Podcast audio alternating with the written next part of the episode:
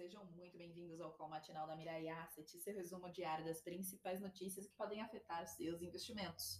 Eu sou Fabrícia Lima e vamos aos destaques de hoje, 14 de novembro de 2022, segunda-feira. Uma semana mais curta, pelo feriado da Proclamação da República, dia 15, amanhã, mas não menos intensa.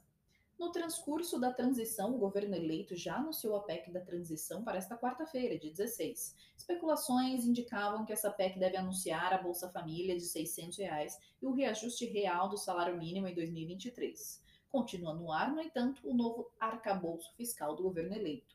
Lula da Silva segue para a COP27, depois passa por Portugal para retornar ao Brasil dia 19 e anunciar o ministério.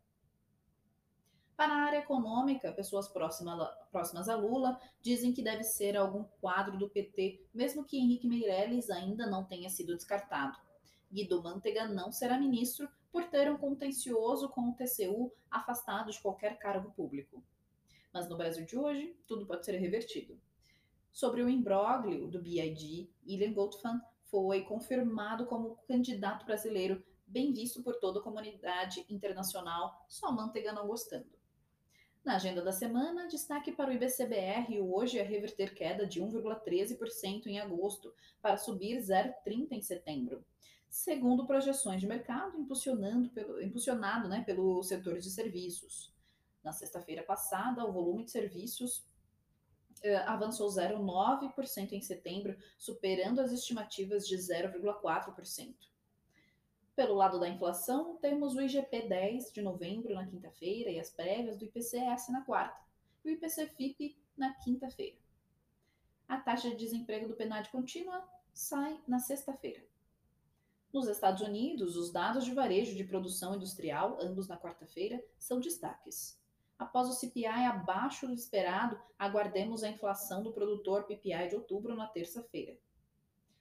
Tudo nos leva a crer uh, que Fed deve reduzir o ritmo de aumento de juro na reunião do FONC de dezembro a 0,50 ponto percentual, mesmo que mantendo mais longo este patamar mais elevado do juro. Hoje, uh, os seguintes Fed Boys discursam: vice-presidente do Fed, Lael Brainerd e John Williams. Na zona do euro, sai inflação ao consumidor em outubro, na quinta-feira, e o PIB do terceiro trimestre amanhã e a produção industrial de setembro hoje. O relatório mensal da OPEP sobre o mercado da commodity sai hoje e o da AIE amanhã. Na China, após o alívio das restrições da Covid por Pequim, hoje à noite saem a produção industrial e vendas no varejo de outubro e o BC chinês divulga a taxa de juros de referência uh, de empréstimos de um ano. Nos Estados Unidos, os democratas passaram à frente no Senado, 50 a 49. Na Câmara, o placar deste domingo estava em 212 para os republicanos e 204 para os democratas. São necessários 218 cadeiras para a maioria. Vamos agora para a abertura das bolsas e commodities de hoje.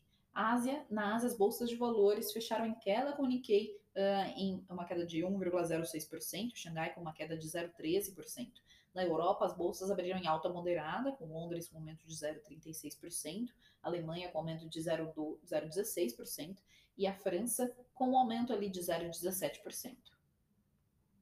Nos Estados Unidos, futuros das bolsas de valores abriram em queda, com Dow Jones uh, com uma queda de 0,28%, S&P com uma queda de 0,41% e Nasdaq com uma queda de 0,69%.